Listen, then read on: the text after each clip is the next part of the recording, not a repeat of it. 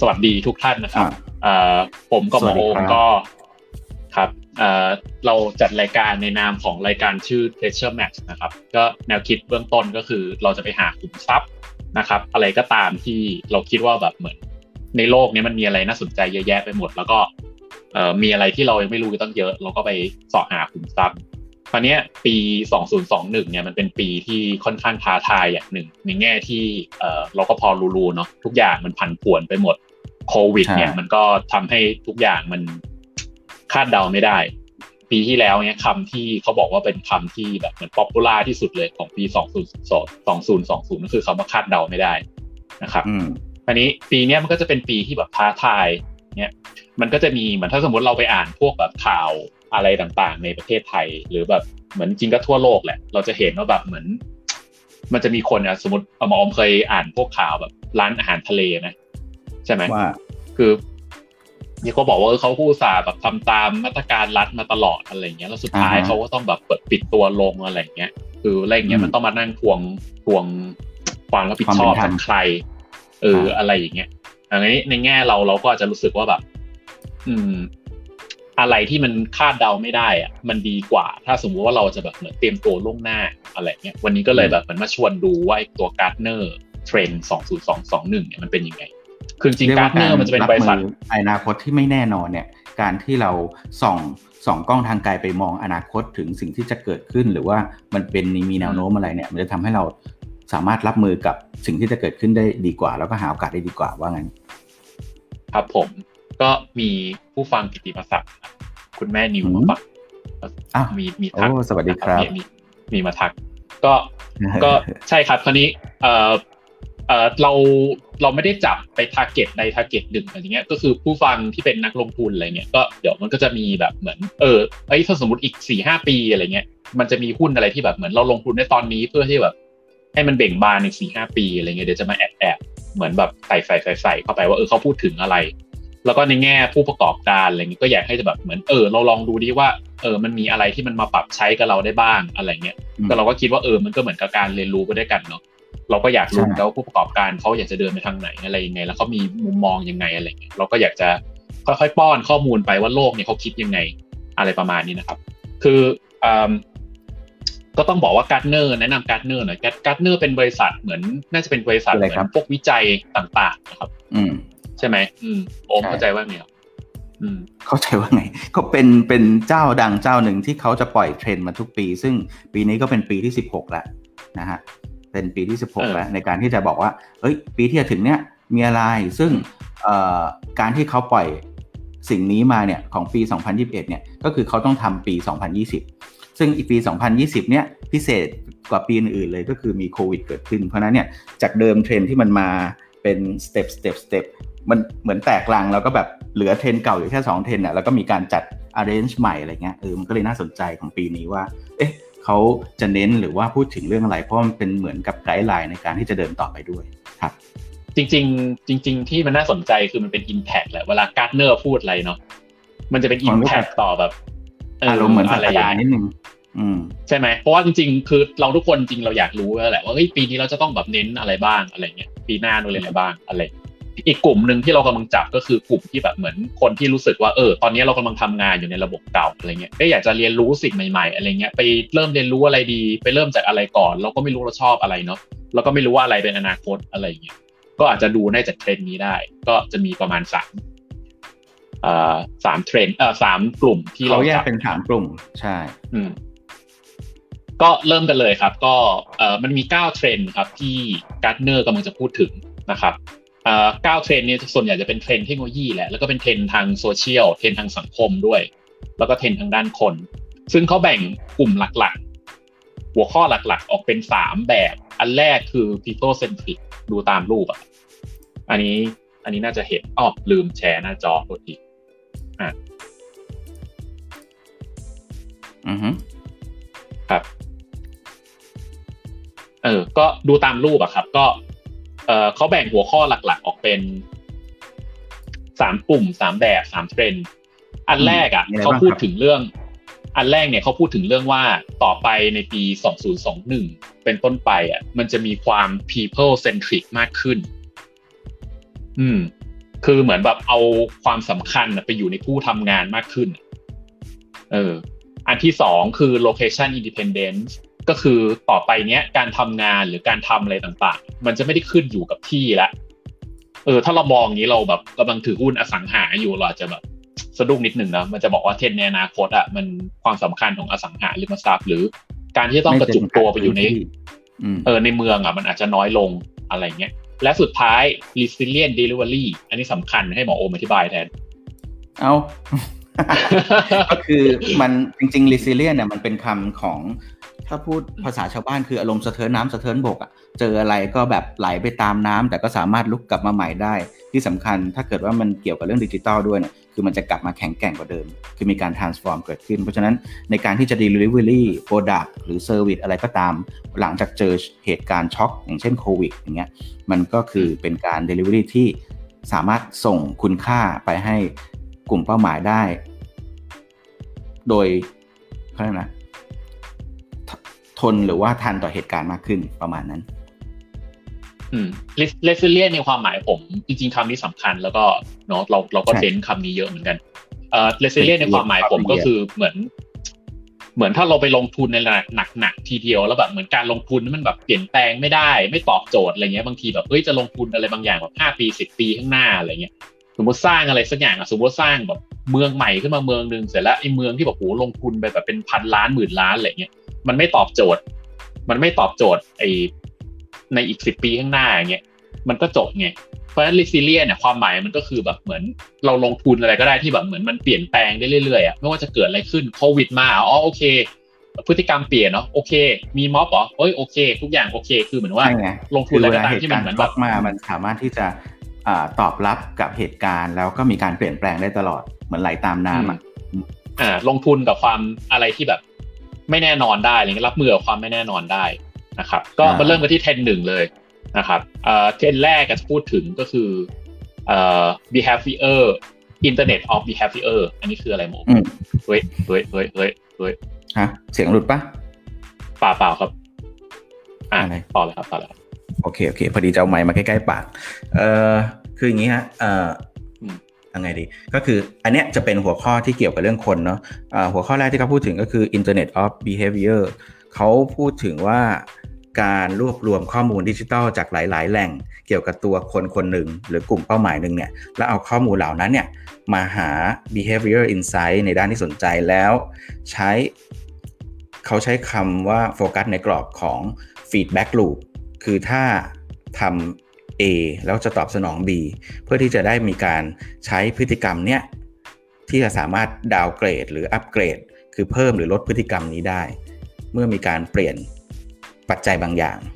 เพื่อที่จะเป็นโอกาสทางธุรกิจใหม่ ๆ หรือว่าจะเป็นเรื่องของการปรับจูนพฤติกรรมบางอย่างพวกพฤติกรรมทางสังคมอะไรเงี้ยครับลองนึกดูว่าถ้าสมมติเเรา คือจริงๆเขายกตัวอย่างมาหลายตัวนะแต่เขาไม่กล้าบอกมาก เพราะว่ามันมันจะเกี่ยวกับตัวเราใช่ไหมอย่างเช่นลองนึกถือว่าถ้าเกี่ยวกับเรื่องของวินัยจราจร ถ้าเกิดว่าเขาสามารถ track ได้ว่าเอ้ยคนนี้มีพฤติกรรมการขับรถที่ไม่มีวินัย แล้วเขาสามารถที่จะเพิ่มเพนัลตี้หรือว่ามีการโนติสหรือว่าให้คะแนนคุณประจำเดือนว่าวันนี้คุณสามารถขับรถเนี่ยได้ได้สกอร์เท่าไหร่ แล้วเป็นการปรับ สมมติค่าเขาหามาแล้วนะว่าคนที่เห็นสกอร์เนี้ยจะมีการพฤติกรรมที่จะขับขี่อย่างมีวินัยมากขึ้น ก็สามารถเปลี่ยนพฤติกรรมคนไปในทางที่ดีได้มากขึ้นเขายกตัวอย่างหลายอย่างเดี๋ยวบอมก่อนแล้วกันเดี๋ยวผมยกตัวอย่างอีกสองอย่างให้ครับใช่ครับ ขยายความจากหมอโอมตะกี้นิดนึงก็คือเราดูจากรูปด้านซ้ายอะครับ คือเราจะเห็นว่าอะไรก็ตามที่ตอนเนี้ยเราโดนเก็บข้อมูลไปอะ มันจะแบบเหมือนมีแบบเซนเซอร์อะไรตัวมากเลยใช่ไหมเอออืมใช่เออเอออันนี้เขาเรียก face recognition ใช่ไหม GPS ใช่ไหมดูหน้า GPS ในมือถือเรา face recognition อยู่ตามกล้องต่างๆ เราเดินไปไหนมาไหนอะไรเงี้ยโดนจับหมดอะไรเงี้ยมีกล้องเหมือนที่ช่วงโควิดเขามีไอ้ contact tracing ว่าแบบเราอยู่ห่างจากคนอื่นมากน้อยแค่ไหนอะไรประมาณนั้นข้างบนก็จะเป็น Safari browser เออ คือทุกอย่างทุกอย่างที่รวมเป็นตัวเราอะ มันจะถูกแบบเหมือนเข้าไปอยู่ในโลกของดิจิตอลและมันจะเริ่มแบบสร้างเอาทุกอย่างมารวมกันนะจากหลายๆแหล่งนะแล้วสร้างขึ้นเป็นเป็นนิสัยเราอะอยู่ข้างในนั้นอะเพราะในเรื่องนี้มันจะเกี่ยวกับเรื่องที่บอกว่าอินเทอร์เน็ต หรือ Google รู้จักเราดีกว่าเมียเราเนี้ยหรือผัวเราก็ได้หรือแฟนเราก็ได้อ่าเออ อย่างนั้นอะ เพราะว่ามันเหมือนเก็บทุกอย่างที่เป็นนิสัยเราแล้วก็มันเอามาเก็บข้อมูลทุกอย่างมารวมกันแล้วก็สร้างเป็นนิสัยเราขึ้นมาอย่างเงี้ยครับ แล้วมันก็เอาไปไม่ไม่เชิงว่าสร้างเป็นนิสัยแต่ว่าเหมือนกับว่าเขาเขารู้กลไกเราอะเขารู้กลไกว่า เฮ้ย ถ้าเกิดว่าเอาคอนเทนต์เนี้ยโผล่ให้มันบ่อยๆ เนี่ย เดี๋ยวมันจะต้องซื้อ หรือถ้าโผล่คอนเทนต์นี้บ่อยๆ เนี่ย มันจะกลายเป็นคนที่มีนิสัยแบบที่คือแต่จริงๆ อันนี้เขาพูดในเชิงเอติคอลนะ คือปรับพฤติกรรมที่ไม่ดีเนี่ยให้ลดลง แล้วปรับพฤติกรรมที่ดีให้มากขึ้น ไอ้พวกกินเฮลตี้ขึ้นอะไรพวกนี้เดี๋ยวมีตัวอย่างครับ เออ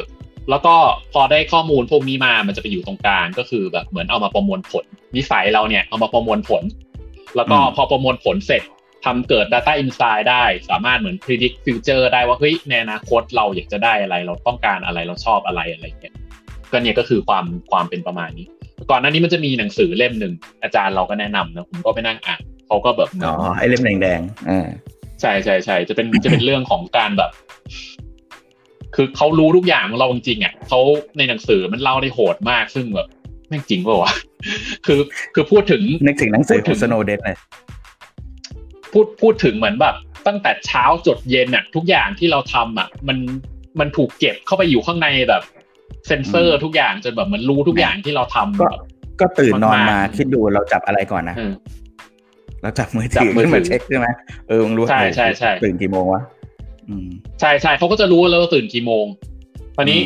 บางทีแบบเหมือนอสมมติแฟนเราทำงานอยู่ใช่ไหมไปไปที่ทำงานแต่เราอยู่บ้านอะไรเงี้ยทั้งที่จริงๆเราเราอาจจะบอกว่าเราก็ไปทำงานเหมือนกันอะไรเงี้ยแต่เราอยู่บ้านอะไรเงี้ยเขาก็บอกว่าแบบเล่าว่าเออแฟนโทรมาเฮ้ยทำไมทำไมทำไมยังอยู่บ้านอยู่บอกอะเราก็เฮ้ยรู้ได้ไงอะจริงจริงแฟนเราก็บอกว่าเนี่ยแล้วปิดไม่ได้เลยนะ ไม่ใช่เขาเขาเขาบอกว่าอย่างนี้เขาบอกว่าคือเดี๋ยวนี้ในมือถือมันสามารถบอกอัตราการใช้ไฟเป็นรายชั่วโมงได้นึกออกไหมสมมติเราอยู่บ้านเสร็จอ่าเปิดทีวี เปิดเครื่องชงกาแฟอะไรเงี้ยแอปมันจะเตือนเลยว่าอ๋อเดี๋ยวนี้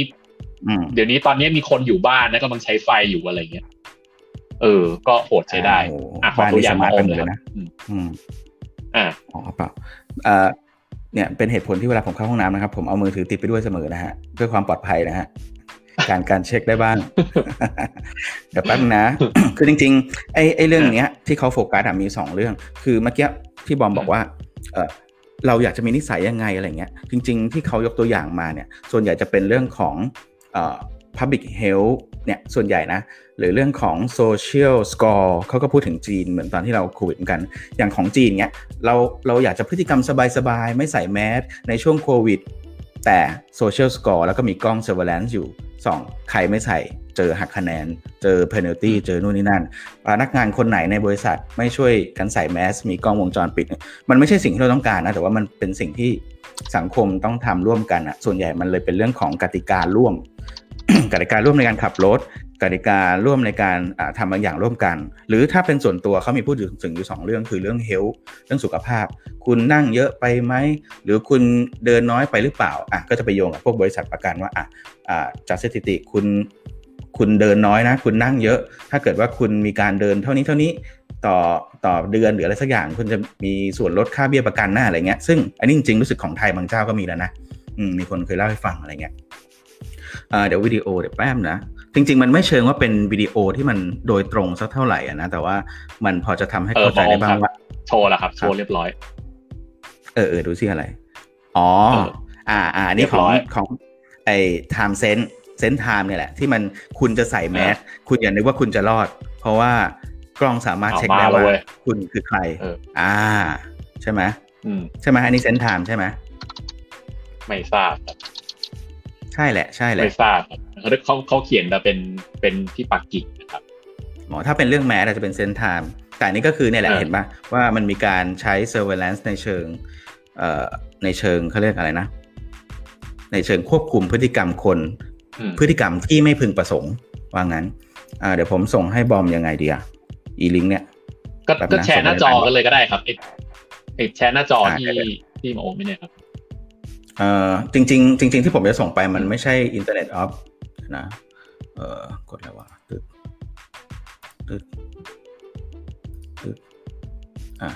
นี่แล้วกัน คือจริง ๆ จริง ๆ ที่ส่งไปไม่ใช่ i i IOB แต่ว่าจะให้เข้าใจว่าถ้าคุณจะใช้ IOB ในการที่จะทำอะไรสักอย่างเนี่ย มันจะลักษณะประมาณอย่างเงี้ย ก็คือต้องนุกคนคำว่านุกนะ่ะมันคืออะไรก็เลยอยากให้ดูคลิปนี้ how to get people to eat healthier อะอันนี้พอดีมันสั้นๆ อันนี้ได้ยินเสียงได้ปะอันนี้ได้ยินเสียงได้ปะผมผมไม่ได้ยินครับ ไม่รู้ผู้ฟังได้ยินหรือเปล่าเอออะไม่เป็นไร เดี๋ยวผมพูดไปเรื่อยๆแล้วกัน ก็คือ standard setup แบบ control ก่อนก็คือมีเค้กชิ้นใหญ่กับแอปเปิลเต็มลูก เขาก็ดูว่า เอ้ย คนก็จะหยิบอันไหนมากกว่ากัน อะเนี่ยตั้งกงตั้งกล้องไว้ เพราะฉะนั้นอันเนี้ย อันนี้ มันก็เป็นการเก็บพฤติกรรมเบื้องต้นก่อนว่า โดยปกติแล้วเขาทำอะไรยังไงกัน ก็จะพบว่าคนกินเค้กเยอะกว่าถูกไหมแล้วแคลอรี่มันต่างจริงๆก็ชัวร์อยู่แล้วนะในแง่ผมนะเออแต่แต่เวลา nudge เขาทำไงถ้าชิ้นที่เล็ก อ่า unit bias เนี่ย ชิ้นที่เล็กแต่ได้หลายอันเนี่ย มีโอกาสที่จะ nudge สมองคนว่าเฮ้ย